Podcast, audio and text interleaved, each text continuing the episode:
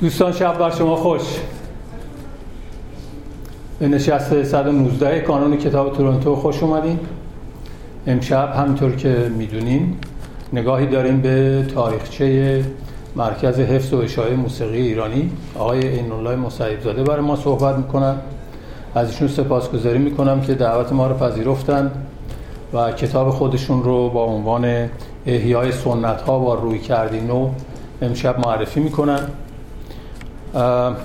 من زیاد وارد در واقع مقدمه کتاب نمیشم ایشون زحمت کشیدن یک در واقع خلاصه ای از کتاب رو ارائه کردن که خواهیم شنید. نشست بعدی ما روز جمعه 9 جون خواهد بود. دکتر رامین جهانبگلو آخرین کتاب خودش رو که به زبان انگلیسی نوشته شده به نام افول تمدن ها این کتاب همین ده روز پیش چاپ شده. ایشون در نشست 120 کتاب خودشون رو معرفی خواهند کرد. طبق معمول برگه ایمیل ها به دست به دست میگرده. دوستانی که من هستن خبرهای کانون کتاب رو دریافت کنن ایمیلتون رو برای ما بگذاریم. به ما کمک کنین صندوق کمک های مالی دست به دست توی ردیف ها بگرده کمک های مالیتون رو لطف کنین برای ما بگذاریم و آخر اینکه لطف کنین تلفناتون هم خاموش کنین که در طول صحبت مزاحمت ایجاد نکنه. اگه ممکنه خواهش کنم دوستان ردیف وسط بشینن که خیلی یه ذره مهربانتر باشید ممنونم.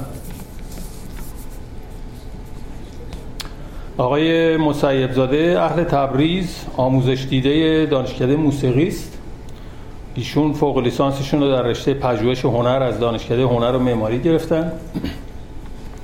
عضو پیوسته خانه موسیقی و عضو هیئت مدیره کانون پژوهشگران بودند جستارهای تحقیقی در فصلنامه ماهور ماهنامه فرهنگ و آهنگ و روزنامه همشهری نوشتن.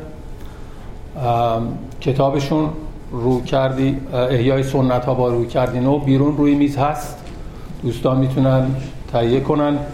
پس از پایان نشست ایشون چند دقیقه خواهند بود که براتون امضا کنن آقای مصعب زاده سنتور نواز ماهری است. شاگرد استاد مسعود شناسا در مکتب پرویز مشکاتیان است.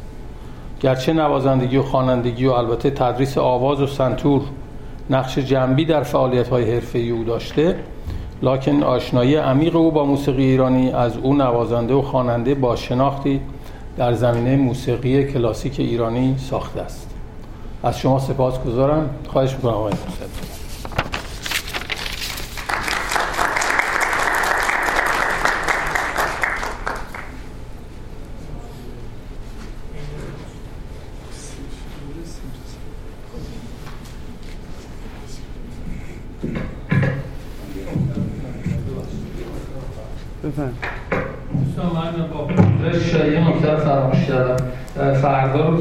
شنبه از ساعت 4 تا 6 بعد از ظهر در همین شهرداری نورتیورک نمایشگاه کتاب بدون سانسور هست. این نمایشگاهی است که نشریات به اصطلاح ناشران مستقل خارج از کشور همزمان با نمایشگاه کتاب در تهران در چند شهر اروپا و از جمله تورنتو ترتیب دادن. فردا بین ساعت 4 تا 6 در همین ساختمون نمایشگاه کتاب بدون سانسور هست خواهش کنم به نام خدا من هم سلام می‌کنم. خدمت شما همه دوستان عزیز مدوین گرامی حضار بسیار نازنین که واقعا کار بزرگی انجام دادیم تشریف آوردیم خواهش آقای علی رو من تکرار کنم. اگه میشه تشریف بریم وسطتر و نزدیکتر. که جلسه نسبتا خودمونی تری داشته باشیم. اگه زحمتی نیست احساس بهتری به آدم دست میده. خیلی ممنون.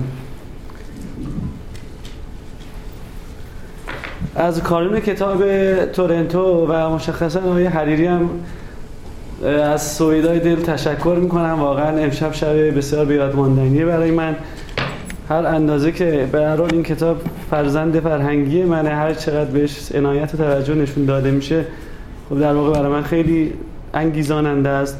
جلد دوم سوم این کتاب هم تو برنامه بوده قدیما ولی چون اینقدر تهیه این کتاب با این روش تحقیقی سخته تقریبا به طور محض فکر فکرش از سرم بیرون کرده بودم ولی به هر حال امشب اینقدر در واقع انگیزه پیدا کردم. حالا خوشبختانه یا متاسفانه دوباره بارقه زده تو ذهنم که از سر بگیرم. خوشبختانه به خاطر اینکه خب سه تا بچه دار میشم یعنی دو تای دیگر هم می نویسم ولی بدبختانه از این لحاظ که واقعا کار با این وسعت رو تو تورنتو تو کانادا با این سختی کار و وقت کم بودن وقت نوشتن کار بسیار زیادیه. یعنی نگرانم. نمی‌دونم اصلا چجوری از افتش بر بیام یا نه. ولی به هر حال الان در حال حاضر به شدت انگیزه دارم این کارو بکنم چون منابعش هست. فقط باید بشینم بنویسمش در واقع. چون همون موقعی که من این کتاب رو داشتم تهیه می‌کردم نیت هم این بود اصلا پلن هم این بود که در واقع سه تا جلد داشته باشه و یک موضوع در زمین های مختلف که البته مهمترینش این بود که الان خدمت شما توضیح میدم. خب امشب معرفی کتاب واضح و مبرهنی که بعد از پایان این جلسه فرخنده ترین اتفاق اینه که شما علاقمند بشین اطلاعات بیشتری در این زمینه به دست بیاریم اگر ما در واقع کارمون درست انجام داده باشیم و خوش شانس باشیم ترغیب به خوندن این کتاب بشین و من کارت من بیرون گذاشتم. اگر خوند این کتاب یا هر سوالی بعدا داشتیم حتما با من در تماس باشین. صدای منو میشنوید دیگه درسته؟ الان بهتر شد. در ارتباط های بیشتری خواهیم بود. امیدوارم جلسه به شکلی پیش بره که این اتفاق مهم بیفته. برنامه ما بر اینه که من یه مقدمی در مورد موضوع کتاب بگم که شما وارد فضا و اون حال هوای قضیه بشین. پی دی اف کتاب براتون به نمایش در میارم که با ساختار کلی کتاب آشنا بشین. بعد سعی می‌کنم بحثم سریع جنبندی بکنم. اگر فرصتی داشته باشیم تو قسمت اول برنامه از گروه های موسیقی مرکز حفظ شاعر نمونه هایی هست. خیلی دیدن قدیمی هن یه سری عکس از قدیمی هن خیلی دیدن هن برای شما نمایش میدن. بعدش جلسه پرسش و پاسخ خواهیم داشت. امیدوارم که از وقتی پاسخ دادن به سوالای هوشمندان شما بر بیام و ذهنیتی در مورد این موضوع پیدا بکنیم چون دهه 60 در واقع سال 50 تا 57 کشورمون بسیار خاص بوده از لحاظ جامعه شناسی و تاریخی. و خب در مورد موسیقی هم خاص بوده و مهمترین اتفاقی که افتاده در واقع موضوع کتاب مربوط میشه به همون اتفاقی که افتاده. من زیاد نمی‌خوام موضوع رو فنی و علمیش بکنم در مورد موسیقی. به صورت داستانوار مقدمه رو برای شما توضیح میدم که بعد وارد موضوع کتاب بشیم اواخر قرن 19 میلادی پژوهشگران غربی یک گرایش و توجه و تمرکز خاصی پیدا کردن که نظامهای فرهنگی شرقی رو در واقع نظامهای فرهنگ کشورهای شرقی رو در شکل اولیه و ابتدایی و مورد مطالعه قرار بدن. در زمین های مختلف هنری خب نهزت ها جنبش ها و رشته های مختلفی رو به وجود آورد. ولی در مورد موسیقی که مشخصا بحث ماست یک رشته ای در دانشگاه های کشورهای اروپایی و مدل به وجود اومد به نام اتنو موزیکولوژی موزیکولوژی همونجوری که حتما خودتون می‌دونید یعنی موسیقی شناسی. اتنو که میاد اولش یعنی موسیقی شناسی اقوام و ملل از نوع تطبیقیش. رشته رشته بسیار سختیه و دانش موسیقیایی بسیار گسترده می‌خواد دانش تاریخی می‌خواد گوش قوی می‌خواد که در واقع برای نوت نویسی و اینا یه تلنت و استعداد خاصی هم می‌خواد که در واقع این فرهنگ به شکل اولیش شناخته بشن و حفظ بشن باور رشته اتنوموزیکولوژی بر اینه که موسیقی های ساده و حتی کمی پیچیده تر و عالی کشورهای شرقی دو دوره رو از سرشون گذروندن. دوره اولیه رو یعنی دور اولی قسمت اول این قضیه رو که دوره ابتدایی یا ایستامینامه منظورشون بیشتر اینه که این فرهنگا داشتن به حیات طبیعی خودشون ادامه می‌دادن بدون تحمل هیچ در واقع تغییر و دگرگونی که از خارج بهشون تحمیل شده باشه. خب طبیعتشون این بوده داشتن رشدشون انجام می‌دادن خیلی تدریجی داشتن تغییراتی هم اگه لازم بوده بر اساس زمین های تاریخی فرهنگی با توجه به در واقع خلاقیت های موزیسن ها یه چیزایی بهشون اضافه می شده که خب طبیعی بوده و قابل قبول. منتها قسمت دوم رو در واقع قسمت متأخر یا دوره متأخر رو منظورشون دوره که بعد از نفوذ و حجوم فرهنگ غربی در کشورهای شرقی به وجود آمد. که این دوره رو در واقع از به واسطه تغییرات دگرگونی های بسیار زیادی که به وجود اومده بود دوره مرگ در واقع سنت ها مینامن پس یه بار دیگه اینو مرور می‌کنیم. در نظر بگیریم که سنت ها یا فرهنگ ها از نظر اتنوموزیکولوژی دو دوره رو گذروندن. دوره حیات که خب دوره قبل از نفوذ غرب فرهنگ غربیه که خب به حیات طبیعیشون ادامه می‌دادن. دوره دوم دوره در واقع مرگ میگن که در واقع این فرهنگ ها بسیار متاثر شدن از الگوها و خاصیت و علمان های موسیقی غربی. در واقع ماهیتشون رو داشتن از دست می‌دادن. در خود قسمت متأخر یا دوره دوم ما دو جور دگرگونی رو داریم. دگرگونی اول دگرگونی که خب اجتناب ناپذیر لاجرم وقتی دو تا فرهنگ به همدیگه می‌خورن در اثر تعامل و تقابل اونا هر دو تاشون تغییر پیدا می‌کنن کم و بیش. اگر این تغییر و دگرگونی در روبنای این نظام های فرهنگی باشه و خیلی مختصر قابل قبول در واقع اجتناب ناپذیره ولی اگر قرار باشه این تغییرات و این تاثیرات در شالوده و بنیان و هسته اصلی یک فرهنگ تأثیری بذاره و اون رو از شکل اولیش خارج بکنه قابل قبول نیست. پس تمام دغدغه اتنوموزیکولوژی این بود که در درجه اولی فرهنگ های یعنی بیشتر منظورم موسیقی موسیقی ها رو تا اونجایی که میشه در شکل اولیه خودش مورد تشخیص قرار بدن و بعد برنامه فکری برای حفظ و سیانت و هزانت از این موسیقی ها داشته باشه. خوشبختانه این رشته خیلی زود جا افتاد در دانشگاه‌های مختلف اروپایی به خصوص سوربن.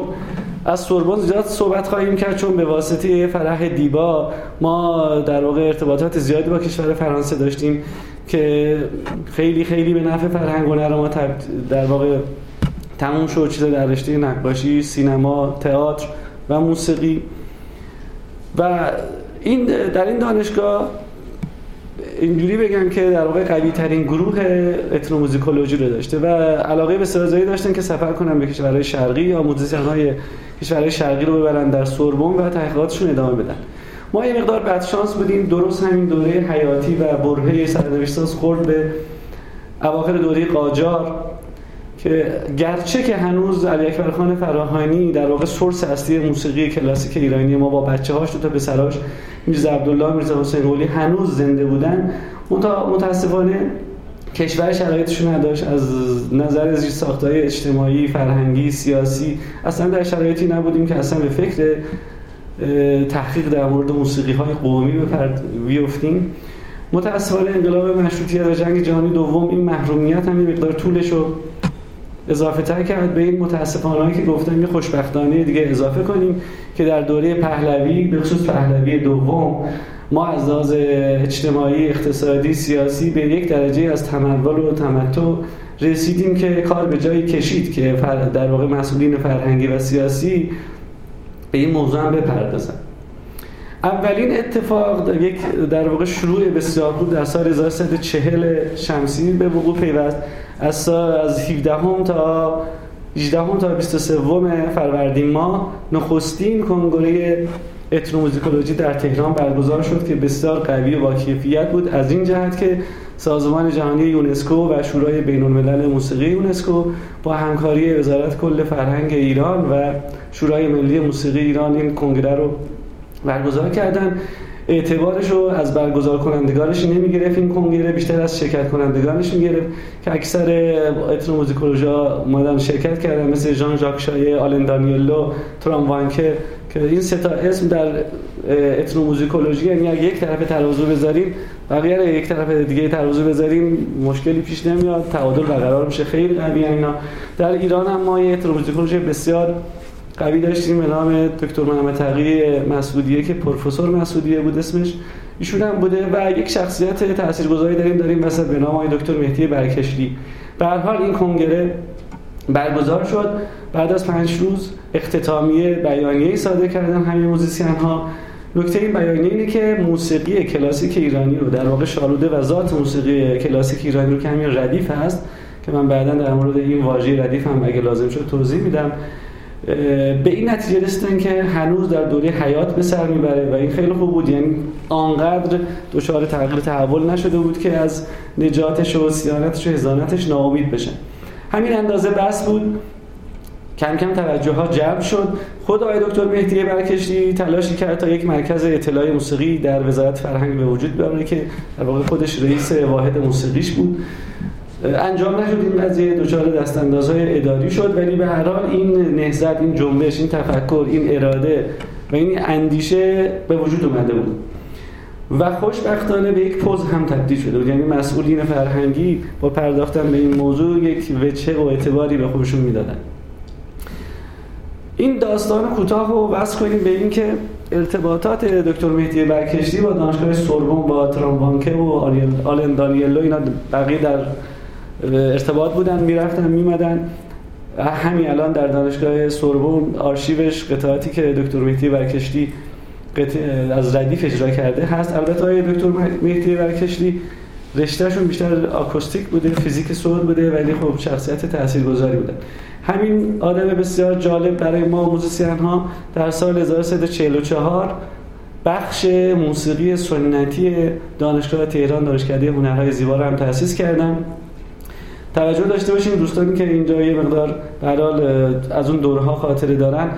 کشور و شرایط فرهنگی کشور یه جوری بود که موسیقی غربی نیازی به حمایت نداشت چون بسیار مورد توجه قرار گرفته بود. یعنی خانواده ها اصلا از به کار بردن واژه های انگلیسی از داشتن پیانو در خونه یا از به کار بردن اسم چند تا انگساز خارجی یه نوع احساس خوبی بهشون دست می‌داد. یعنی به اندازه کافی بهش توجه می‌شد. این وسط موسیقی سنتی مظلوم واقع شده بود که خوشبختانه سر به زنگا اونم مورد توجه قرار گرفت. دانشکده هنرهای زیبا رشته موسیقی سنتی در سال 1944 افتتاح شد یعنی شروع به کار کرد و رئیسش کسی بود به نام آقای دکتر نورعلی خان برومن که از لحاظ دانش اصیل موسیقی ایرانی خب یک شخصیت بسیار قابل قبولیه و تاثیرات بسیار در زمینه موسیقی گذاشته.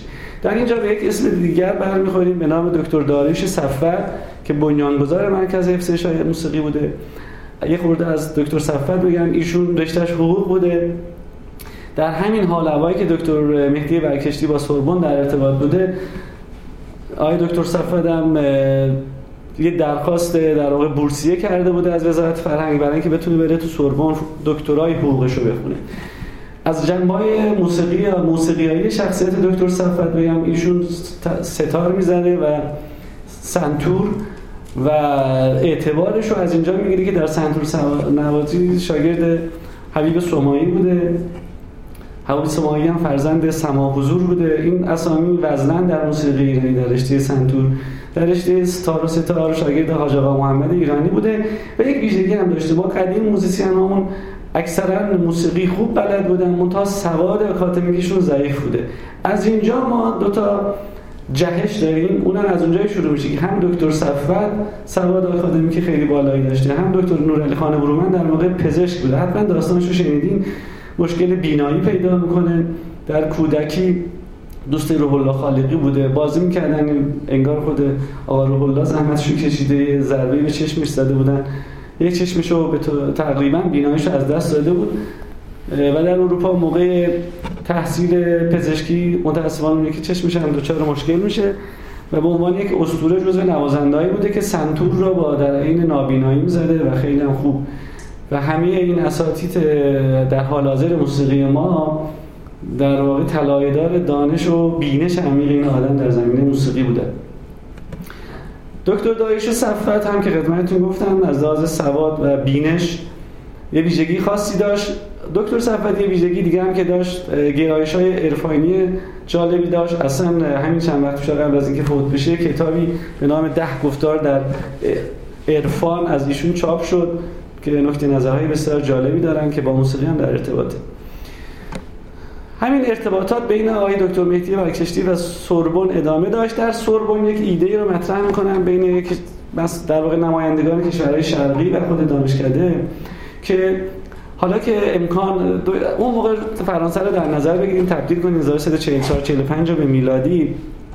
حدود 51 دو سال پیش فرانسه درگیری مناقشاتی داشت با الجزیره. امکان اینو که و در کشورهای شرقی به مطالعه بپردازن. نداشتن ولی از اون موقع از طرف دیگه این اراده رو داشتن که این مطالعات متوقف نکنن.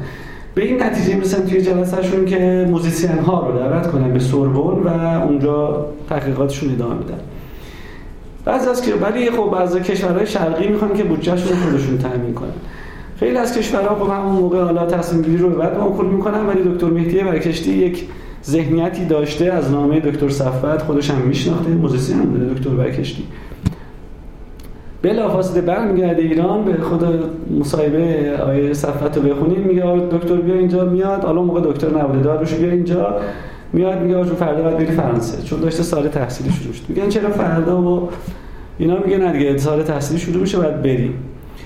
حالا چرا دکتر صفت مورد توجه بوده؟ چون از لحاظ موسیقی خیلی در درجه قابل قبولی بوده هم مجرد بوده هم به فرانسه آشنایی داشته به خاطر رشته حقوق.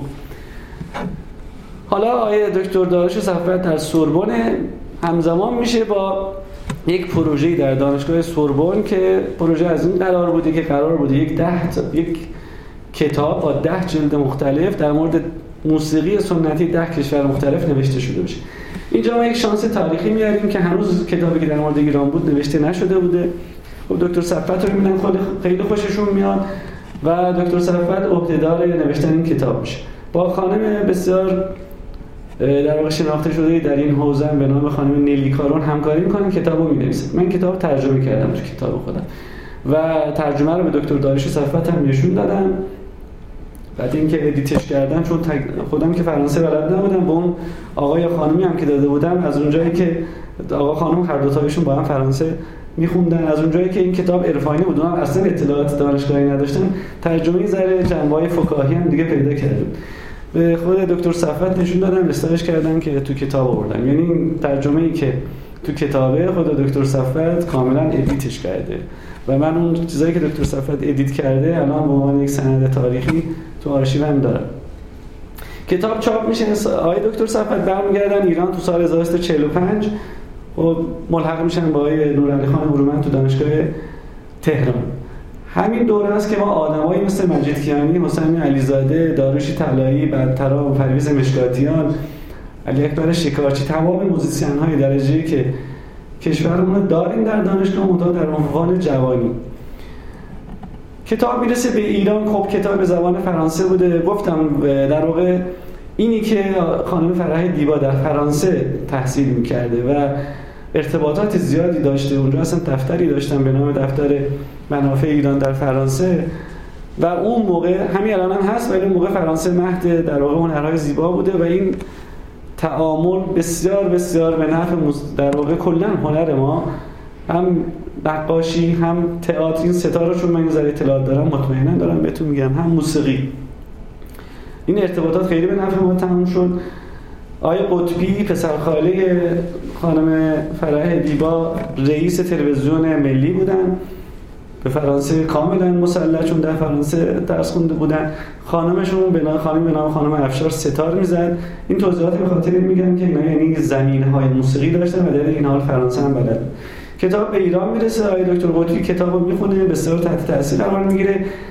به این قضیه این اراده و علاقه به پوزهای اتنوموزیکولوگ پرور بودن رو اضافه کنید. خیلی علاقمند میشه دکتر داشت صفوت رو می‌خواد که چیکار کنیم تو بگو چیکار کنیم چیکار نکنیم. که این هم دوباره طرح اولیه دکتر صفوت تو کتاب هست. یه پروپوزالی میده طبق معمول. حالا ابتدا بر سر واژه مرکز یا کانون توافقی بینشون نبوده چون کانون یک چارت اداری دیگه پیدا می‌کرده مرکز اداری دیگه و می‌خواستم بودجه تخصیص بدن. من الان وارد این بحث نمیشم. به هر حال بهمن ماه 1347 وربالی یعنی شفاهی آقای دکتر قطبی میگه اوکی برو کاراشو بکن. یه ساختمونی داشتن در ناحیه غربی.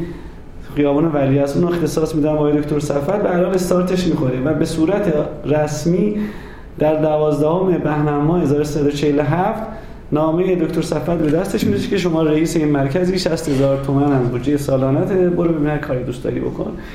که بعد از ناهید غربی یه ساختمونی اینا دارن که هنوز هم هست برای مرکز حفظ شایع. بعد از بعد از انقلاب تبدیل شده مرکز حفظ پژوهش از با کلمه اشاره مقدار مشکل داشتن. من هنوز نفهمیدم مشکلشون چیه ولی به مشکل داشتن. یک این ساختمانی که من میگم اون موقع یعنی سال 1355 56 که دیگه بهترین دوره مرکز حفظ بوده معتبرترین مرکز موسیقی شناسی شرق در آسیا بوده. ساختمون 7 طبقه کلی استودیو اتاق. دکتر دایش صفت همیشه میگه بچه ها رو میآورده اونجا می‌گفته بگیرید این پول نفتتون این, این ریل این استاد همین استادا میمدن اونجا. یعنی کسی پیش استاد نمی‌رفته. تمام استادای معتبر اون روز ایران میمدن اونجا بچه ازشون استفاده می‌کنن یعنی اونجا زندگی می‌کردن. هر کدومشون اتاق داشتن نه که کلاس داشته باشن. می‌زدن آرشیو نوت استاد ضبط کنسرت خارجی. همه اینا خب باعث رشد پرورش میشه و خب استعدادهایی هم داشتن ولی به هر حال سیستم اینا رو به وجود آورده. یعنی این کتاب در مورد مرکزیه که حالا اسمش مرکز حفظ اشیاء موسیقی بوده.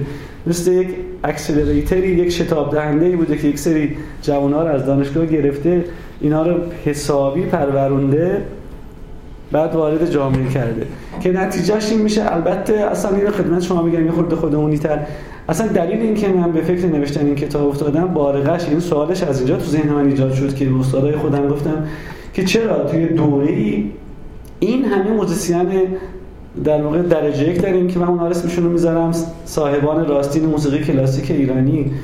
و بعدا این اتفاق نیفتاده. رد و پاشه که پیگیری کردیم شد مرکز حفظ اشایه خود مرکز حفظ اشایه هم در واقع علت و هم معلول یک نهضت یک جنبش احیاگرانه در مورد سنت ها در کل کشورهای شرقیه که در کشور ما به سرعت رشد پیدا کرد چون دوست داشتن این اتفاق بیفته. هم دربار هم مسئولین هم سوادش رو داشتن. خب همون موقع بالاخره همیشه ما ایرانی ها برهه‌های تاریخی بدشانسی بردیم تو این دوره خوششانسی بردیم و هیچ موقع من به عنوان موزیسین دارم به شما میگم اسامی بسیار بزرگی داریم در تاریخمون. ولی هیچ موقع به این تعداد موزیسین با این کیفیت با این آثار در واقع نداشتیم. و تاریخ اینو قضاوت خواهد کرد.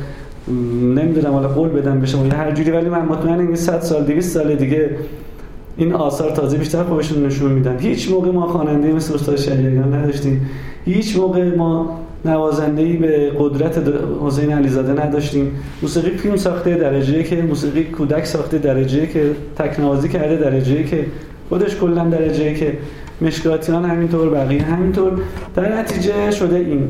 متا خودمونیش اینه که خب اینا استعداد دکتر صفت کاری که کرده بود این بود که استعدادا رو اولا بزرگترین کاری که کرده بود گفته بود یعنی دولت رو متقاعد کرده بود که بدون اینکه از موسیقی چشم داشت داشته باشن پول خرجش بکنن. من اینو تو کتابم نوشتم.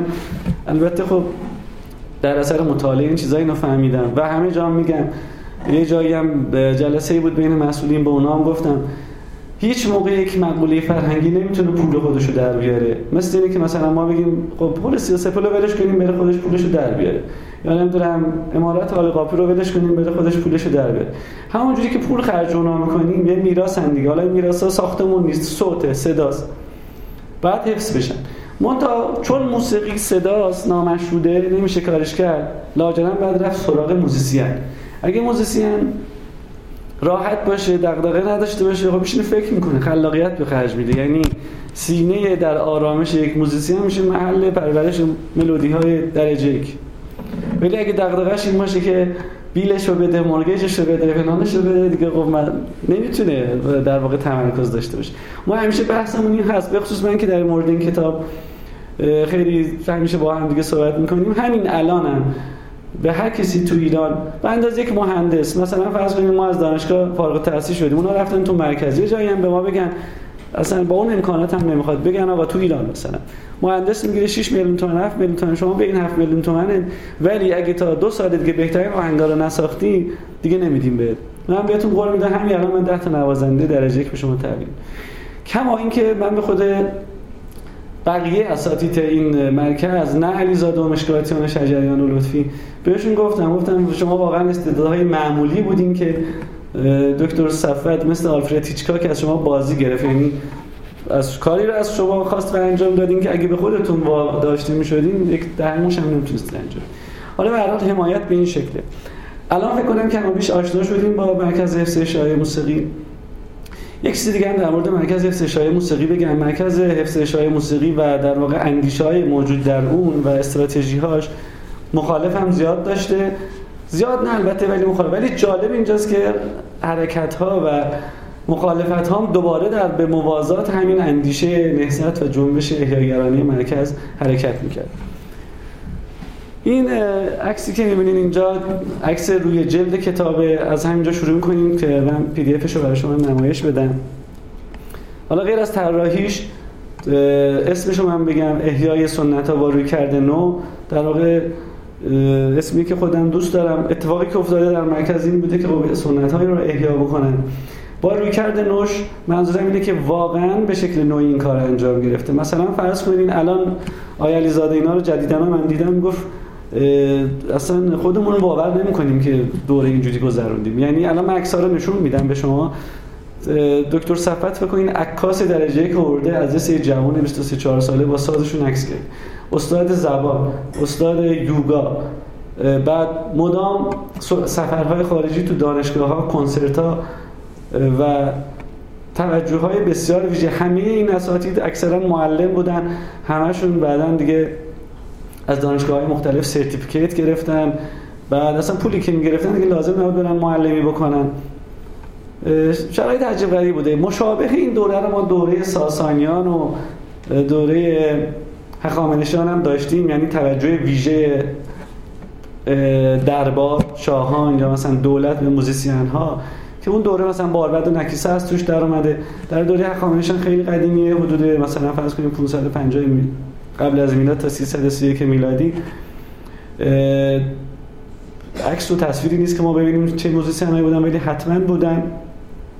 ولی هیچ موقع ما هیچ در واقع توجهی به اندازه ای که تو سالهای 50 تا 57 موسیقی دانی شده بود نداشتیم و خب نتیجهش هم خیلی نتیجه مطلبی بوده. آخر کتاب هم من یک در واقع مثل کار تحقیقی یک توصیه کردم که مثلا دوباره میشه چجوری این کارو کرد. البته مرکز حفظ اشاره هنوز داره به کار خودش ادامه میده تا خیلی کورمال کورمال و کجدار مریض. بعدنا دکتر صفت رو دوباره خواستنش ولی به هر حال من عمر مرکز رو به چهار دوره تقسیم کردم. دوره که ابتدا شد تا زمانی که دکتر نورعلی خان برومن بودن تو دوره تو مرکز. بعد نورعلی خان برومن ترک کردن تا انقلاب انقلاب تا همین 8 سال پیش که آید مجید کیانی دوباره رئیس مرکز شد و تو این چهار دوره در واقع عملکرد اجرایی پژوهشی و آموزشی مرکز مورد مطالعه قرار دادم ساختار این کتاب کتاب تکنگاری مونوگرافی در نوع خودش اولین مونوگرافی موسیقی کلاسیک ایرانیه و اولین مونوگرافی که توسط ایرانی نوشته شده. در موقع بقیه رشته ها مونوگرافی داریم ولی ایرانیان ننوشتن. هیچ کدوم از کتاب های تاریخی ما رو ایرانیان ننوشتن متاسفانه. PD, PDF کتاب برای شما نمایش میدم با ساختارش آشنا بشین. بعد یه سری نمونه می‌ذارم. چقدر وقت داریم ما okay.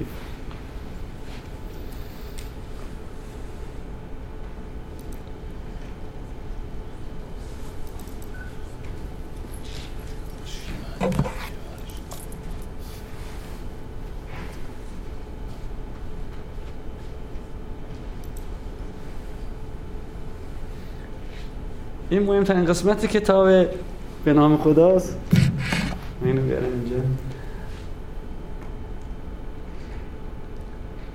خب این صفحه اول کتاب این شابرگشه این به دوستانی که کتاب رو تقدیم کردن اینجا اسامیشون هست. چیزی که می‌خوام براتون نمایش بدم اینه که آشنایی پیدا می‌کنین غیر از پیچ گفتار مقدمه همینجوری که می‌بینیم اینجا ما کلی مصاحبه داریم.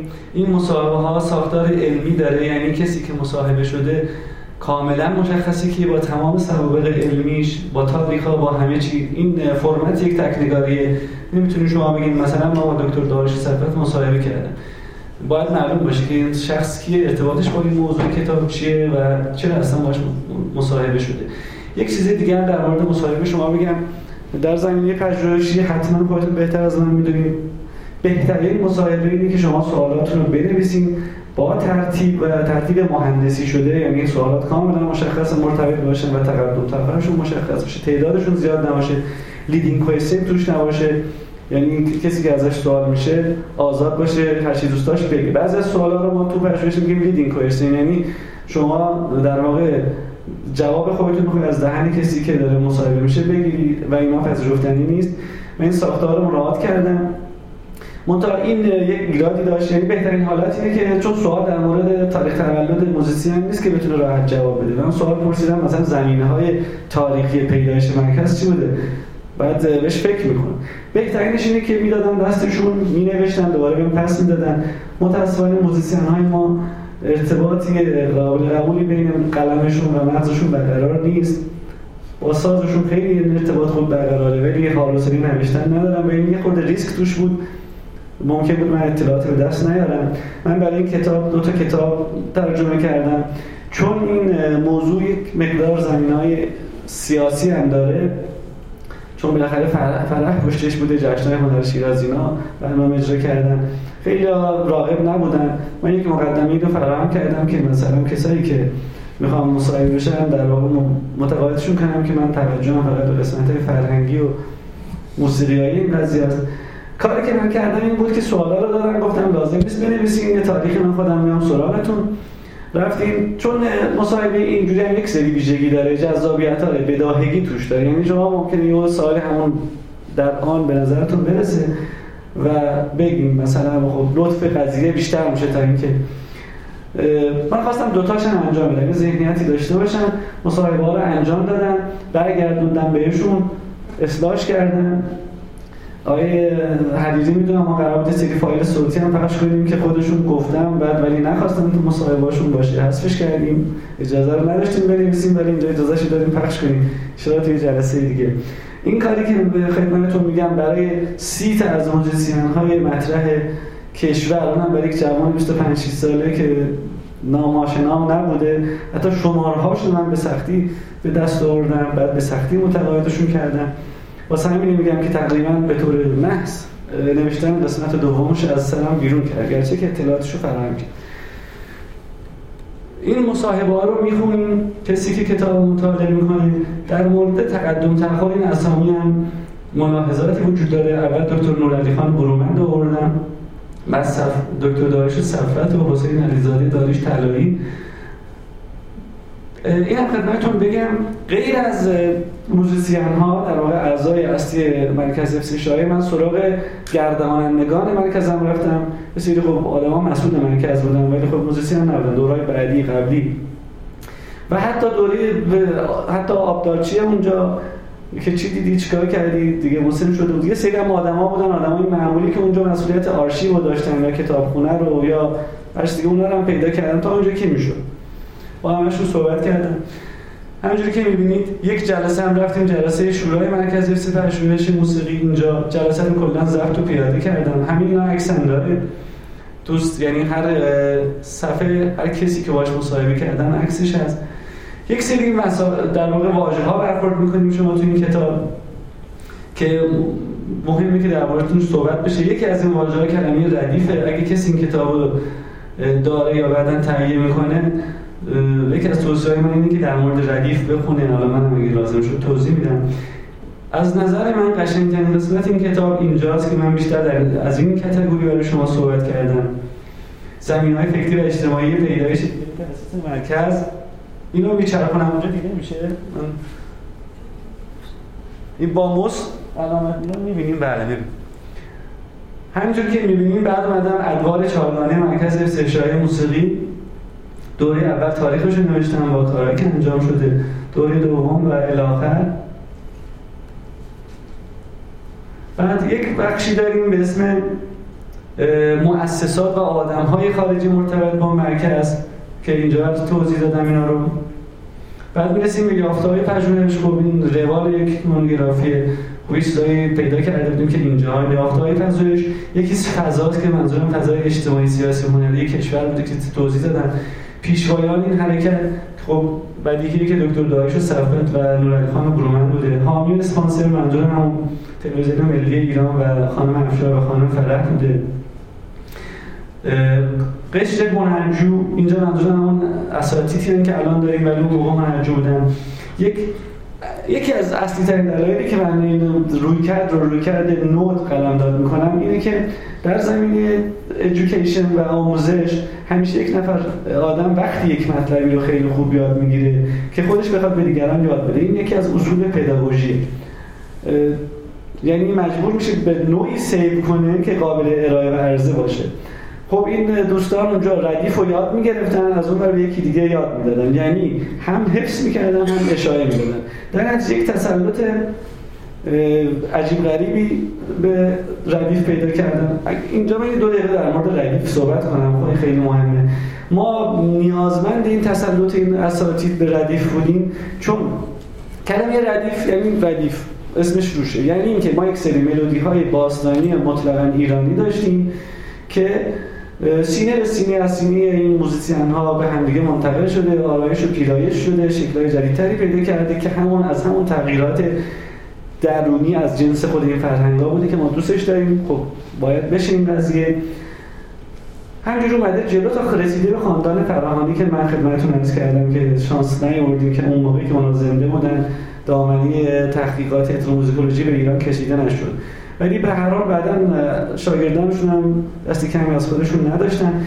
ردیف در واقع شما این درختی رو در نظر بگیرید در موسیقی ایرانی. اصلا موسیقی ایرانی که یک درخت در نظر بگیرید این هفت شاخه اصلی داره که ما میگیم هفت دستگاه.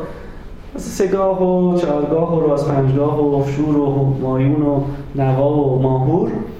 اینا هر کدومشون دوباره شاخک دارن. شاخک ها شاخ چیزای کوچولوتر دارن برگا دارن. همه اینا در مجموعش موسیقی داریم ردیف در واقع همه چیز همه چیز موسیقی ایرانیه. یعنی شالودش در مایش همشه که ردیف شده بر اساس ملاحظات فنی و موسیقیایی. منتها تقلید مو به مو از ردیف اصلا ملاک نیست. یعنی ملاک زیبایی شناسی در موسیقی کلاسیک ایرانی نیست. چون همشون دارن این کارو می‌کنن همشون حفظن. بهترین موسیقی ایرانی موسیقیه که یک موزیسین با شناخت ناب و با شعور و مستعد و خلاق ردیف و حسابی یاد بگیره. یعنی تمام مفاهیم موجود در ردیف و با تکنیکاش با چیزش یاد بگیره ولی برداشت جدیدی از ردیف رو ارائه بکنه.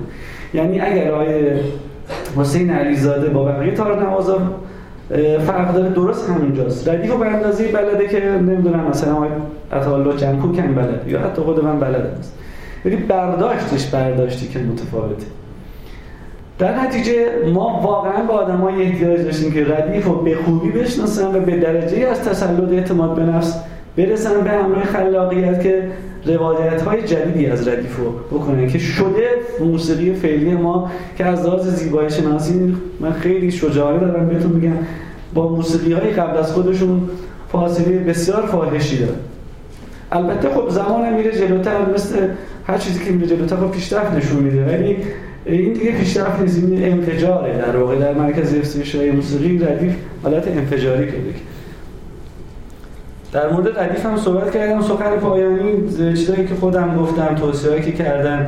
مثلا یکی از توصیه‌ام خیلی ساده است. گفتم موسیقی ما الان دیگه و ردیف ایرانی مثل بیماریه که دیگه تو بیمارستان نیست. حالش خوب شد اومده بیرون حالا دیگه برای زندگیش بعد برنامه‌ریزی شما الان دیگه دغدغه موزیسین ها یا ما یا هر کسی دیگه این نباید باشه که ردیف رو حفظ کنن یا اشاره بدن. چون دیگه حفظ شده به شکل خیلی مطلوبی هم اشاره پیدا کرده. دیگه قرار نیست مثلا به کریوان اشاره پیدا بکنید الان فقط باید یک سری موزیسین امروزی با الان ببینید ما الان خواننده بهتر از شجریان نداریم ولی دیگه بستشه دیگه. یعنی خود 50 سال که با یه سیستم که نمیشه خود کاری که همایون شجریان چیزی که ما دنبالشیم اینه.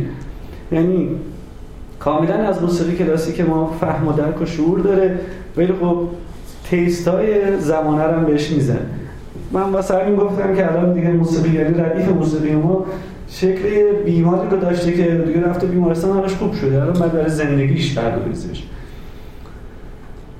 دیگه من نرم داخل جزئیات کتاب یه سری عکس برای شما نشون بدم. این در واقع یکی از گروه های مرکزه این آقای جلال زلفرون حدادیان علیزاده است طلایی شفیعیان که دیگه نیست شفیعیان. رفت اون براخه می‌خواستم موزیسین رو. علاقمند هستین اسامی بهتون میگم به عکس هم جوری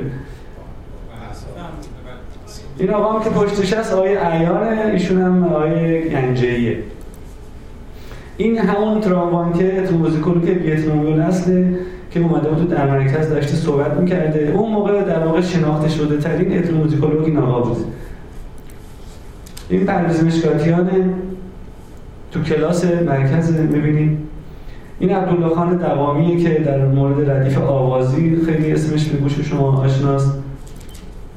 این آقای محمود کریمی هم همینطور. میبینیشون عکسشون رو؟ کیفیتش حالا زیاد جالب نیست. این آقا آقای نورعلی خان برومنده که عجوبه بوده در مورد موسیقی ایرانی.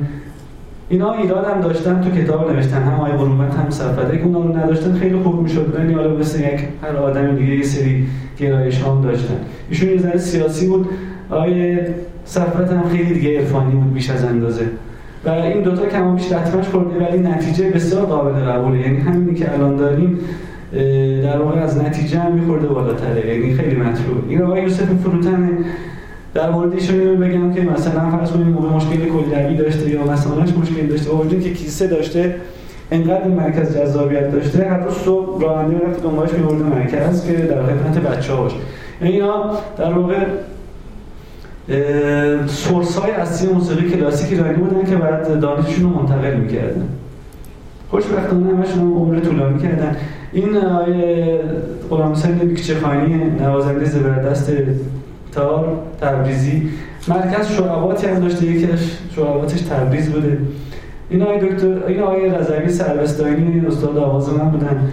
ایشون هم جلال زلفنونه این آقا دکتر صفت دکتر داریوش صفت این آقا آقای بهاری. یک چیزی در مورد دکتر داریوش صفت بگم. ایشون از حیث موسیقی جزو فرهنگستان ادب ایران بودن. بعد من با بقیه دوستان که اونجا بودن صحبت می‌کردیم گفتن این در واقع یه جورایی نابغه است. بعد از کوانتوم صحبت می‌کنیم چیزی داره بگه. نمی‌دونم از معماری صحبت می‌کنیم چیزی داره بگه. خیلی موزیسیان ها معمولا برعکس فلاسفه خیلی اینتلیجنت نیستن ولی خیلی اموشنالن. ولی این هر دوتاش بوده. یعنی اون هوش عقلی که همیشه صحبتش میشه تو جامعه شناسی و تو روان شناسی خیلی لازمه موسیقی نیست و هیچ کدوم موزیسین ها نداشتن. یعنی که داشتن می‌رفتن فیزیک ولی چون اموشنالی قوی بودن اومدن سراغ موسیقی. ولی این اصلا واقعا من یکی از آدمایی که خیلی بهش ارادت دارم ایشون تاثیرات بسیار زیادی گذاشته این آقای اسخر بهاریه این آقای سعید هرمزی این نشان تبرزین تلاست که استاد درویش خان به هر کسی که دوره رو تمام شده به ایشون می‌دادن که ایشون تونسته بگیره. یه هم در مورد آقای درویش خان میگه ایشون اولین کسی که در رسانه اتومبیل در ایران فوت شده. آقای جلال زلفلونه هیچ کدوم از شماها یا آدمای به این سن سال این همه عکس سلفی درجه یک با کیفیت دارین تو اون تاریخ. و این آقای دکتر صفت چی کار کرده این کار عجیب بوده. وقتی میگم روی کرده نو کلمه بهتر از نو پیدا نکردم. و الان از نوعی ذره جلوتر. همین الان که ما میریم کلاس یوگا و بدنسازی و نمی‌دونم اینا اینا رو به بچه‌ها می‌گفته. اصلا دلیل اصلی اختلاف شجریان با داریوش صفت این بوده که ایشون یه در درگیش رو میاره کلی صحبت می‌کنه در مسائل در مورد مسائل عرفانی. شجریان هم میگه ما برای چی باید به این عراجیف گوش بدیم و فلان. حالا آقای شجریان هم از شکم سیری با آقای دکتر صفت در واقع مبارزه می‌کرد. چون معلم بوده و یه ذره اعتماد به نفس داشته تو رادیو هم کار می‌کرده. از لحاظ مالی وابسته به مرکز نبوده. در نتیجه خب یه ذره جسورتر بوده و خب خودش هم اعتماد به نفس داشت. آقای شجریان برای کار دیگه هم می‌کرد بالاخره خوب می‌خوند. چیزی مانش نمی‌شد. ولی بقیه دوستان اگه از فیلتر مرکز رد نمی‌شدن نمی‌دونم چی می‌شد. ولی به حال اینقدر خوب نمی‌شدن. ایشون هم آقای مقدسی احتمالاً ایشون کمتر می‌شناسیم. بعد از انقلاب زیاد پررنگ نبوده حضورش ایشون های رضای شفیعیان سنتور می‌زنه خیلی خوب. ایشون های عطالله جنگو که خدا بیان مرزتش. من فیش حقوقی ایشونی دارم که حدودا 3200 دلار آمریکاست تو سال 1352 سه. یعنی راحت خونهشون رو کرایه می‌کردن ماشینشون می‌گرفته بودن مسافرتاشون که از طریق مرکز می‌رفتن غذاشون که اونجا می‌خورد ایشون های داریش طلایی همه اینا تو خارج از کشور هم شناخته شدن البته این آقا داوود گنجی دلیلش هم دکتر صفته. یعنی هر کسی الان در خارج کنسرت میده در واقع محصول زمین سازای دکتر داریش صفتی یعنی تونست تمام دانشکدهای در واقع موسیقی کشورهای اروپایی که تمایلی دارن برای شناختن موسیقی شرقی رو مجاب کنه که موسیقی ایرانی ارزش پرداختن بهش رو داره. در مدام ازشون دعوت می‌شد و می‌رفتن برنامه اجرا می‌کردن. آقای دکتر صفت ویژگی هم داشته که مثلا خانم فرح ایبا گفته بود من می‌خوام ساز بزنم بقیه بچه های مرکز رو بگو یکی یکی بیارن اینجا. من ببینم واقعا به چه سازی علاقه دارم؟ حرفش منطقی بوده. من همین الان کسی با هم میگه من پسرم چه سازی می‌زنم میگم والا من چه می‌دونم؟ بعد ببینه ببینه کدومش براش خوشاینده بیارش آموزشگاه. ببینه کدومش چون تو موسیقی اگه شما سازی رو دوست نداشته باشی اولش راه گرفتنش چیزه در واقع کابوسه. بعد حالا ولی آقای دکتر صفت گفته بود نه اینجوری نمیشه. خودت بیا مرکز نگاه کن. یعنی به این درجه از اعتبار اینا رسونده بوده. خب دیگه عکس تموم شد. من یه خانم پریسا و خانم شجریان و استاد رضای سربستانی خواننده های اصلی مرکز بودن که از اون دوره تو جشن هنر شیراز برنامه اجرا می‌کرد. میاد صدا؟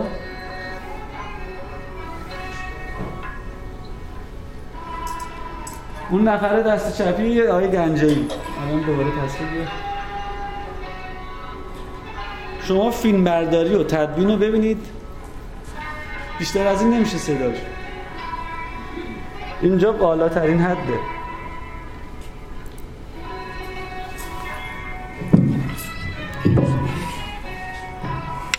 نه این اون بهتر بود.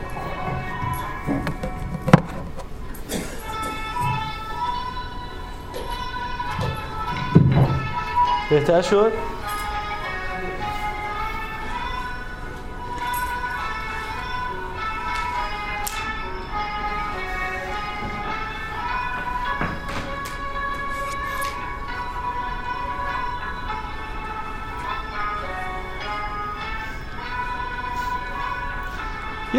توجه به نوع فیلم برداری و صدا برداری هم بکنیم همین الان ما تو ایران بخوایم کنسرت بذاریم نمی‌تونن اینجوری صدا برداری یا فیلم برداری اینجوری بکنیم و هر حال این فایل ها کیفیتشون هم از دست دادن به مرور زمان.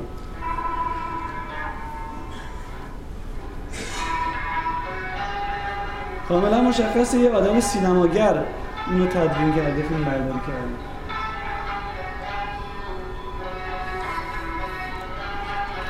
آقای گنجایی آقای طلایی. داوود گنجایی داروش طلایی.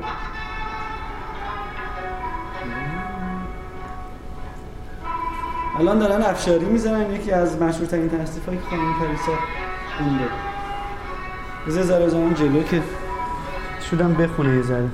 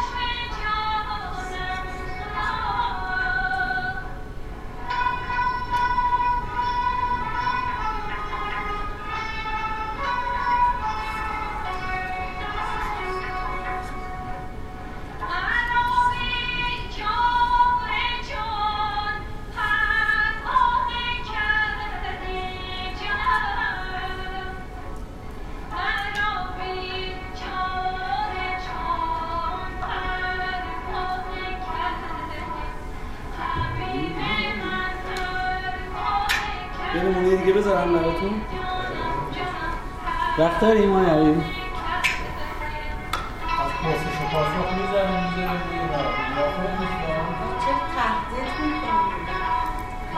جان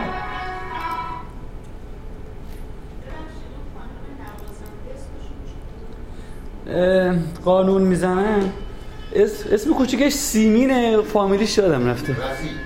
سیمین رفی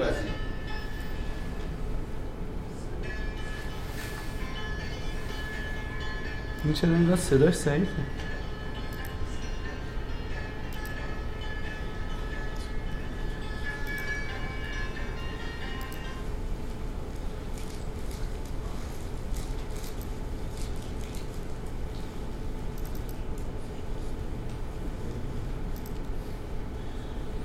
می اومد صدایی؟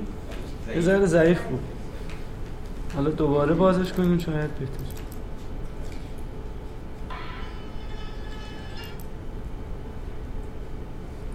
خواهم تصنیفش بیاد. این هم یکی دیگه از خواننده های مرکز استاد رضوی سربستانی. این چراغا رو نمیشه ذره کمش کرد که تصویر بهتر دیده شد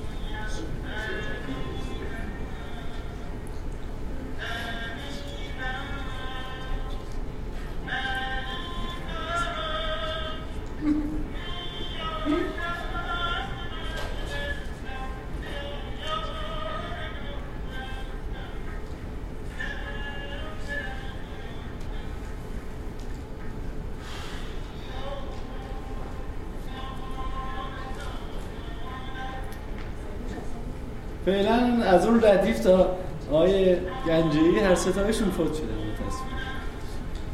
هم آقای زلفنون هم آقای سربستانی.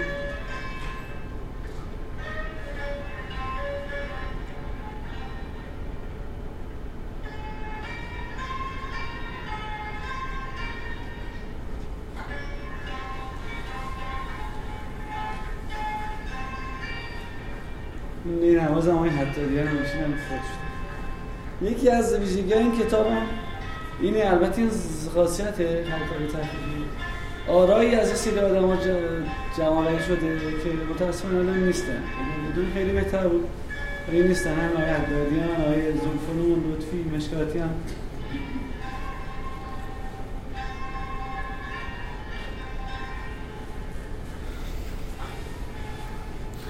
این مطلوب نیست که.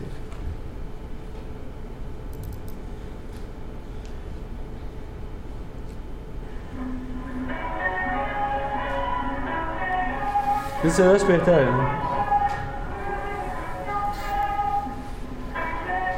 این تصدیق مال کلونل علی نقی وزیریه. حالا دارم می‌زنم. این خیلی قدیمی تره جان صدای خودتون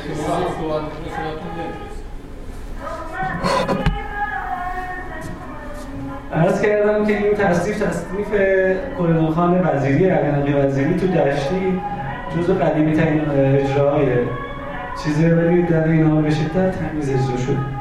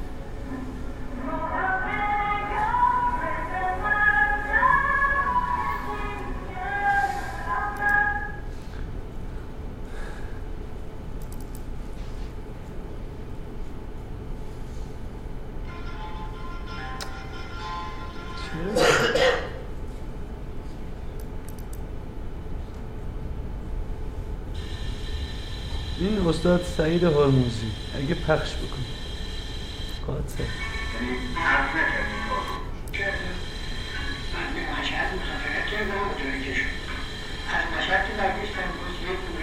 صداش میشنی؟ صدا متوجه میشین من آقای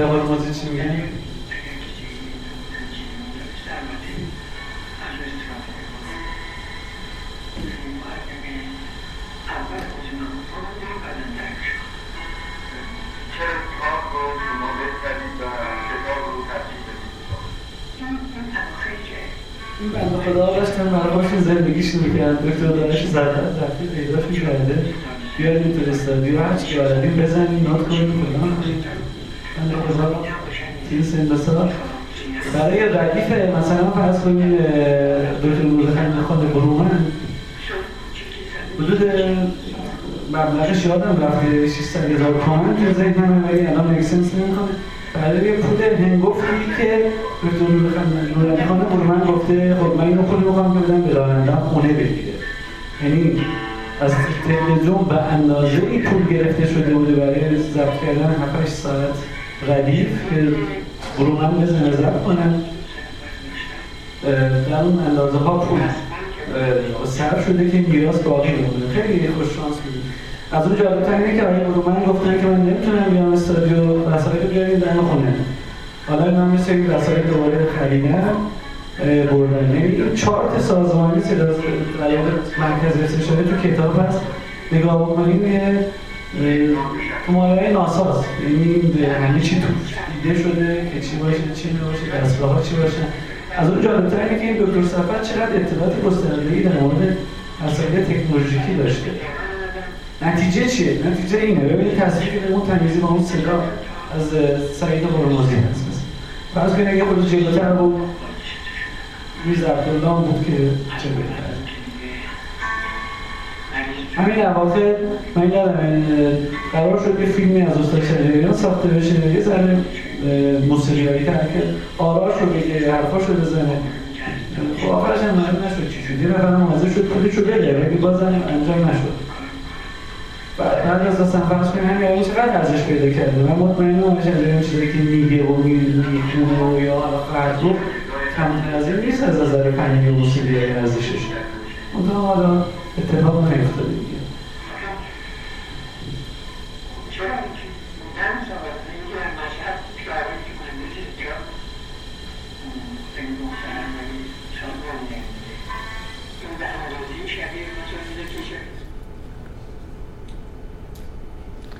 این هم جشن در شیرازه. من یه دقیقه با اجازه های حدیری این هم یک دقیقه بذارم.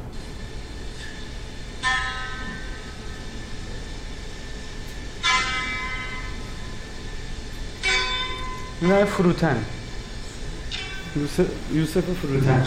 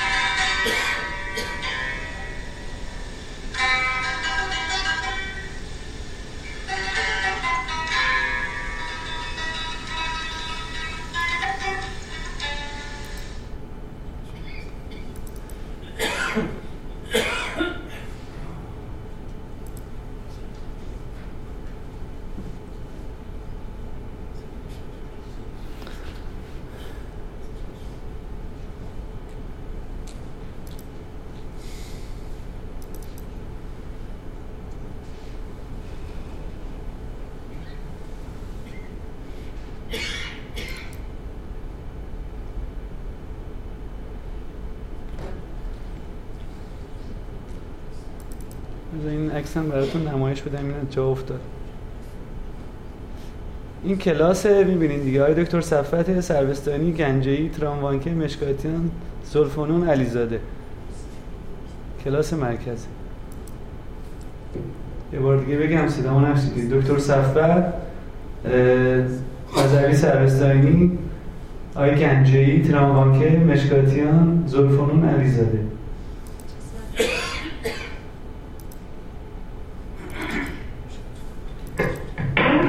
در خدمت شما هستیم آقای حسنا باشین خیلی سپاس گذارم مرسی خیلی دوستان پرسش و پاسخ سوال هست؟ بلند صحبت کنید که دوستان مسئله کلاسه عرف این صحبت کردیم که برای ببینن چه شکلی مثلا کی به چی علاقه داره در ایران مثل اینکه کلاسه عرف گذاشتن که برای بچه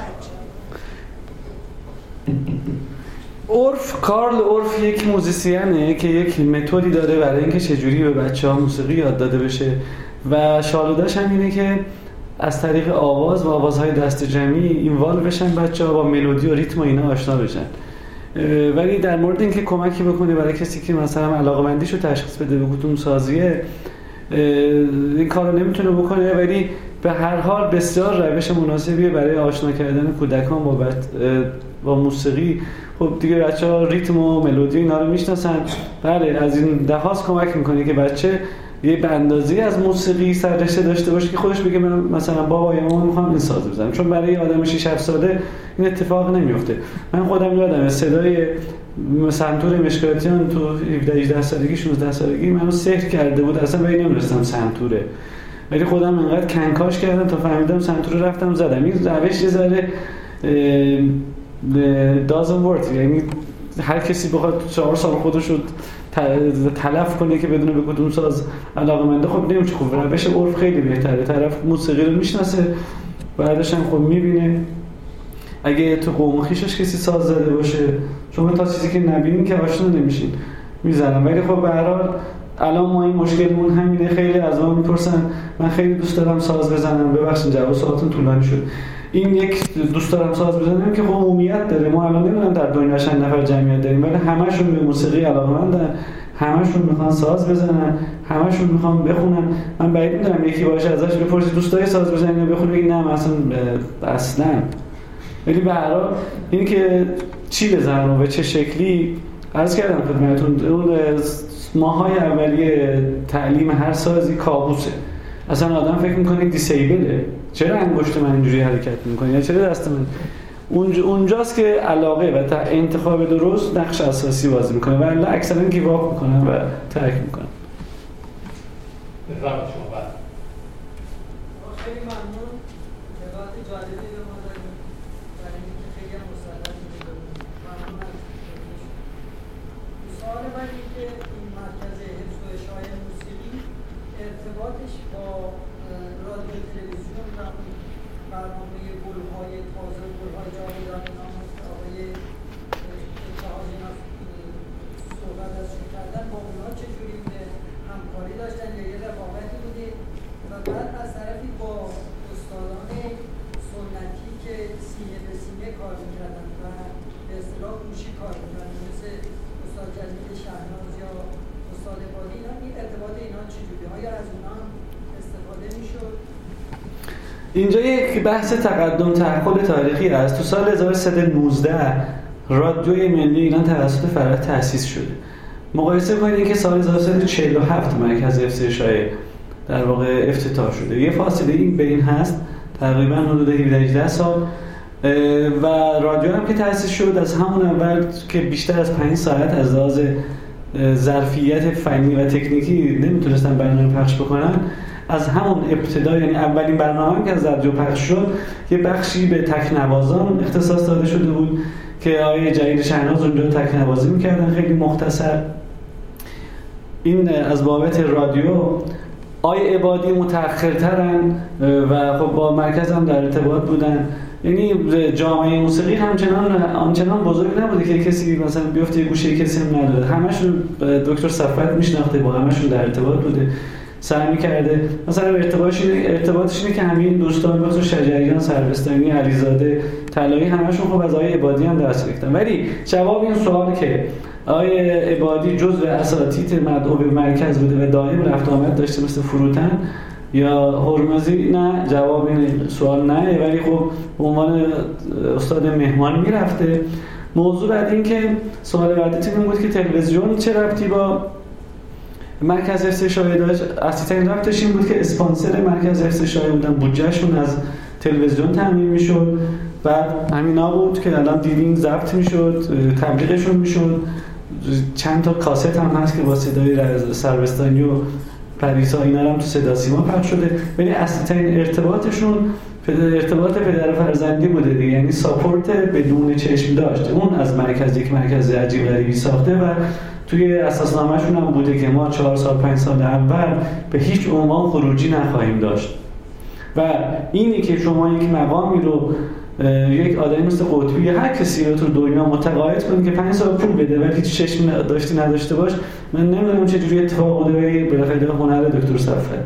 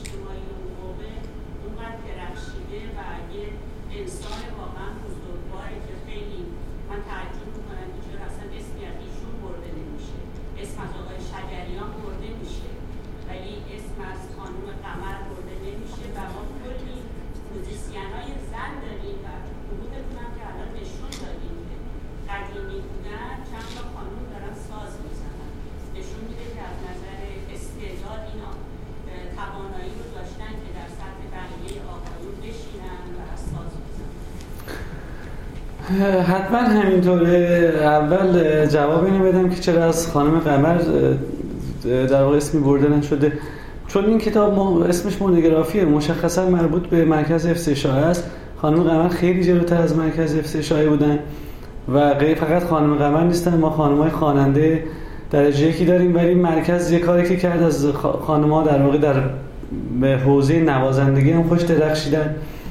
ولی حالا واقعا نمی‌شد از قمر. اگه بخوایم مثلا در این حوزه و در این محدود گریزی بزنیم به خانم قمر در واقع اصلا نمیشه جمع جورش کرد. یعنی اینقدر خانم های درجه که خواننده هستن با تقدم تأخر تاریخی متفاوت. ما مشخصا به مرکز می‌پردازیم. در مرکز هم سه تا خانم بودن. یکیشون سنتور میشه اصلیشون که خانم پریسا بوده که خواننده بوده. فاطمه واعظی. یه خانمی هم بوده که خانم سیمین که فامیلیشون دادم رفت. البته من با ایشون هم نمی‌دونم فامیلیشون شما چی فرمودین؟ آقا رزی من تو بعد تو کتاب هست نوشتم ولی حالا چرا من فامیلی خانمی سیمین یا خانم نوازنده سنتور رو بلد به خاطر اینه که من اینجا چیزی به شما نشون بدم. این فصلنامه ماهور شماره 224 در واقع این در تاریخ شما نگاه کنم سال 1362 82 این چاپ شده. من در مورد مرکز تو اینجا توضیح دادم. یعنی 14 سال پیش. این کتاب من هفته پیش یا مثلا سال پیش محصول سال پیش نیست. دو سال چاپ شده. مدت هم تو آرشیو خودم نگه داشتم. اجازه ندادم در واقع ناشران خصوصی چاپش کنن. چون میلی به این کار نداشتم. این کتاب حالت دایره المعارف داره. بعد از طریق ناشری چاپ شد که بتونه در سطح وسیع‌تر از بین دانشگاه در واقع منتشر کنه. توضیح همینه که چون این خانم‌ها بعد از انقلاب دیگه آثاری ازشون کمتر بوده خب ذهن من یاری نمیده اسامیشون حفظ بکنم ولی خب من از اینا زیاد کار شنیدم. اگر تصاویر خب این که خب گواهی اینه که من با خانم‌ها مشکلی ندارم. آقایون هر کسی تصویرش نشون می‌داد من اسمش رو می‌گفتم دیگه.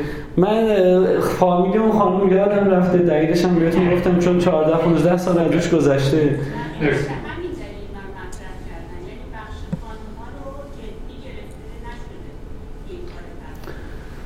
والا اگر کتاب رو بخونیم قطعا تغییر عقیده خواهیم داد. من می‌تونم اینو بگم. با تشکر آقای مسیحی در زمینه اشتهای مرکز حفظ اشتهای کسایی یک کار دیگه کردن به این صورت شما انجام والا یه تحقیقی این اواخر داره انجام میشه که بناست که تمام نوت‌ها و آثار تصویرها رو جمع کنن. یه آقایی هست میرعلی نقی وزیری در ایران. نه اماد وزیری بکنم یک محقق توانایی. ایشون این اواخر قرار بوده کتابی بنویسن که دیگه گفتن ما تو خودمون تو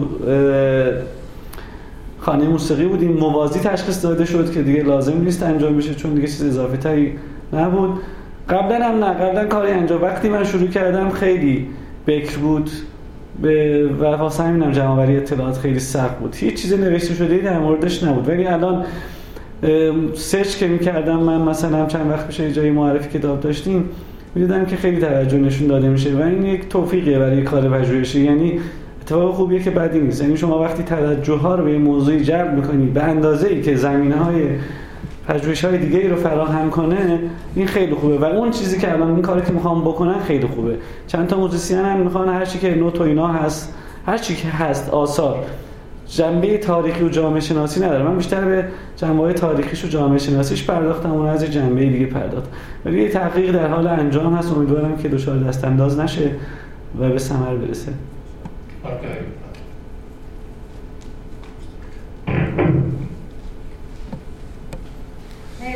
شما من سال 1370 بهمنماه رفتم مرکز شعری موسیقی ایرانی با خانم پریسا مصاحبه کنم.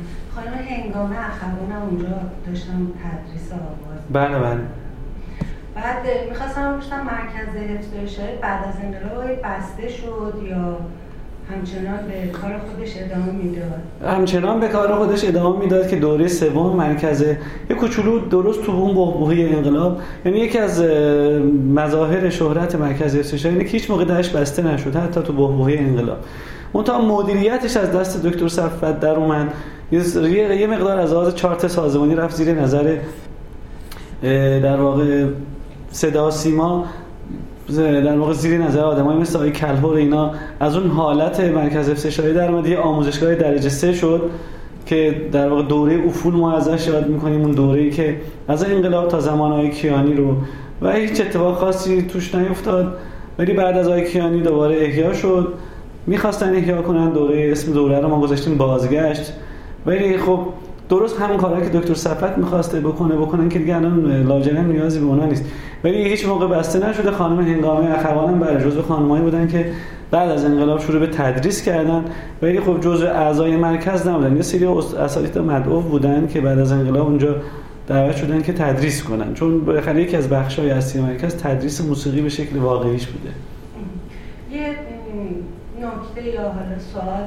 شما خوشحال شدم که موسیقی ردیفی و آوازی ایران رو کلاسیک مینامید و مثلا موسیقی اصیل یا ملی نمیگین چون می‌دونین که مثلا ملیت های مختلف ایران اقوام مختلف ایران مثل ترک ها کرد اینا همشون با این موسیقی اصیل و موسیقی ایرانی مسئله داشتن. چون گفتن که خب موسیقی ما هم برای خودمون اصیله. و اگر بگین اون موسیقی ایرانی یعنی ما دیگه پس ایرانی نیستیم. و فکر می‌کنم همون کلاسیکی که شما به کار می‌برین خیلی برای موسیقی ردیفی و آوازی خیلی خوب. مرسی از این بابت. من یه مقاله دارم به اسم خودم search بکنی تو گوگل اسم من عین الله با همین اسمی که کتاب. چون من تو ایران دار نوشتم اینجا به من ابی میگن. یه مقاله هست در مورد اسامی که اطلاق میشه به موسیقی ایرانی اونجا من نوشتم مقاله رو. چهار تا اسم داریم اصیل و ملی و کلاسیک سنتی. سنتی از کتاب همون آلن دانیلو میاد که گفته در واقع تردیشنال نامیده موسیقی ما رو. سنتی قلم دادن قلم داد کردن موسیقی به این مفهوم که به هیچ عنوان نمی‌تونه تغییر کنه و جامد باشه خب حد صد درصد قابل پذیرش نیست. اصلا تنها چیزی که به طور کلی نباید تغییر بکنه در خود موسیقی خود تغییره. یعنی مدام باید تغییر بکنه. اون اسامی این اسم در واقع گرت برداری ناسحیح شده بود. بعد موسیقی ملی هم میگن. خب موسیقی ملی یعنی همه موسیقی که تو ایران ملیه دیگه. بعد ما یه بار یه برنامه اینجوری داشتیم گفتن شما اصلا موسیقی آذری تاثیر گذاشته تاثیر نذاشته. اصلا موسیقی ایرانی ایرانیه دیگه. ما نگفتیم مثلا موسیقی آذری یا فلان که. منتها تو همه کشورها یک موسیقی شهری یا همون کلاسیک وجوده که زمین های دانشگاهی پیدا کرده. کلاسه شده یعنی کلاسیک شده. بررسی شده. متد های آموزشی از توش در اومده. شما مثلا بریم موسیقی بلوش که دیگه هیچ کسی نیومده. مثلا کتاب دوره ابتدایی سنتور دوره ابتدایی چی بنویسی که اینا روش های دانشگاهیه. در نتیجه به این موسیقی کلاسیک یا کلاسی شده. درست مثل موسیقی کلاسیک اروپا یا هر کشور دیگه ای منتها میشه شهری هم گفت. ولی بدترین اسم برای این موسیقی که آقای علیزاده شجریان خانم حقوان خانم فریسا اجرا می‌کنن اسمش سنتیه. یعنی مثل اینه که مثلا شما بگین از سال دیگه چهارشنبه سوری دیگه مثلا بیفته بعد از عید. نمیشه. تو موسیقی از این جامد بازی در آوردن ها نمیشه و هیچ هنری نمیشه. اصولا سنتی اسم قشنگی نیست ولی یه بخشی از موسیقی ایرانی سنتیه که در واقع اون روحش شالودش شخصیتش اون هیچ موقع نباید عوض بشه. درست مثل اینکه ما الان ما بخش ایرانی شخصیت من سنتیه دیگه تموم شده من همیشه ایرانی هم. ولی اینی که مثلا آقا رفتارم سنتی باشه اینجا مثلا فرض کنین یه کار دیگه بکنم خب نپذیرفتنیه دیگه هر زمانی خاصه خوش ولی اسامی اینجوری اگه سرچ بکنید یه مقاله تر تمیزی در این زمینه هست می‌تونید مطالعه کنید. مرسی. شما البته تو این کتاب یکی از سوالاتی که از همه این آقایون کردین همین تعریف کلاسیک و سنتی و کاملا همینطوره. یه بخشی داره همونجور که خدمتتون از کردم بررسی و تحلیل مصادیق واژه ها شما هم اونجا می‌تونید اینو بخونید. همه این همین چیزایی که من الان گفتم و تو اون مقاله نوشتم اونجا هم هست کم و بیش. تو اون مقاله خب مشخصا به این موضوع پردازه از آدمای مختلف نقل قول کردم. خب اینجا یه ذره خلاصه تره می‌خواستم اشاره کنم به نام خانم هنگام اخوان که اتفاقا همکاری خوبی با مرحوم لطفی داشتن. اون تصنیف معروف مرد سهر رو به زیبایی اجرا کردن. و یکم سوال بکنم که اساتید دیگه امثال آقای فریدون شهبازیان آقای فرهاد فخرالدینی اینها چه ارتباطی با مرکز آیا داشتن؟ و همچنین مراکزی مثل مثلا ارکستر سمفونی ارکستر ملی اینها رابطهشون و چجوری تحت تاثیر همدیگه با این مرکز. والا اینا کلا موسیقی یعنی آیه شهبازیان آیه فخرالدین اینا ژانر موسیقیشون فرق می‌کنه دیگه. اینجا تمرکزشون روی موسیقی کلاسیک ایرانی سنتی و ردیف بوده. خب اونا موسیقی غربی در آهنگسازی خوندن. اصلا ضرورتی نداشته اون ارتباطی داشته باشن فخرالدینی اصلا سنتی کار بله همینطوره. منتها دیگه نیازی نبود که با اون مرکز مثلا ارتباط تنگاتنگی داشته باشن. ژانرشون فرق می‌کنه دیگه. اونا ارتباطشون اینجوری می‌تونسته باشه که هست که در واقع موسیقی ملی ایرانی رو که در واقع ترکیبی از موسیقی کلاسیک غربی و ایرانیه خب دون رده آیه فقر سلامت ترینه ضمن اینکه خب در نظر بگیرین که آقای فرهاد فخرالدینی از لحاظ قابلیت ها نیازی نبوده تو مرکز بوده که ایشون تو دانشگاه کارهای بهتری انجام داده آهنگسازی خونده. فکر کنین اگه الان آقای فخرالدینی الان تو مرکز بودن به جای اینکه تو دانشگاه باشن هیچ کدوم از این کارهای خوبی که الان داریم آقای فخرالدین ساختن که به وجود نمیاد. اونا آهنگسازی خوندن ولی خوب آشنایی هم با موسیقی ایرانی دارن. آقای شهبازیان هم از همین کاتگوری بقیه هم همینطور. یه چیزی هم در مورد خانم‌ها بگم. الان شما هم اشاره کردین.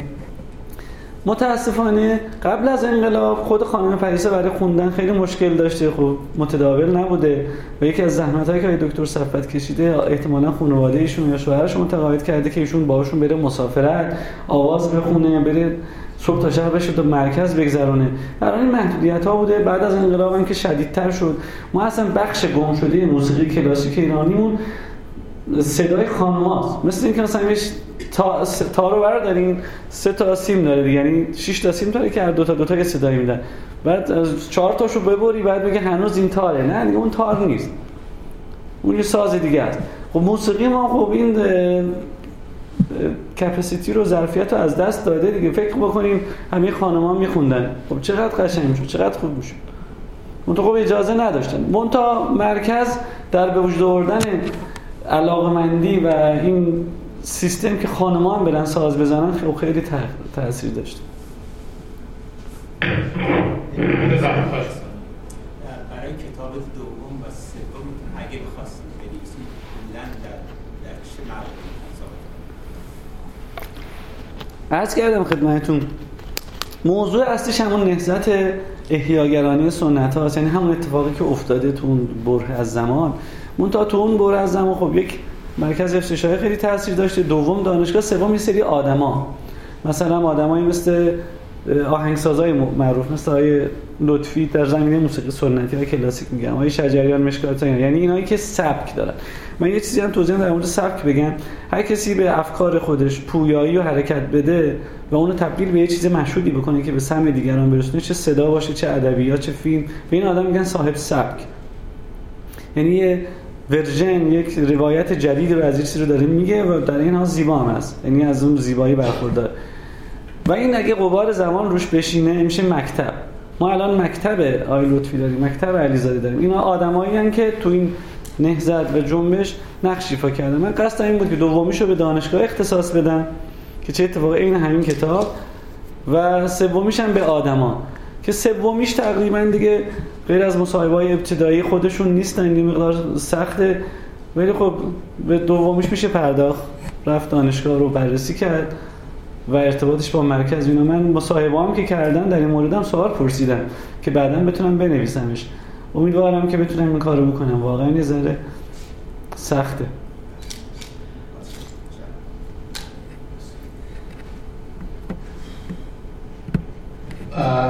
خیلی سپاسگزارم از شما. واقعا زحمت کشیدین. این موسیقی ها رو جمع جور کردین و این عکس رو دست شما درد نکنه. دوستان از شما هم سپاسگزارم. دیدار بعدی ما جمعه نهم جون خواهد بود. دکتر رامین جهانبگلو.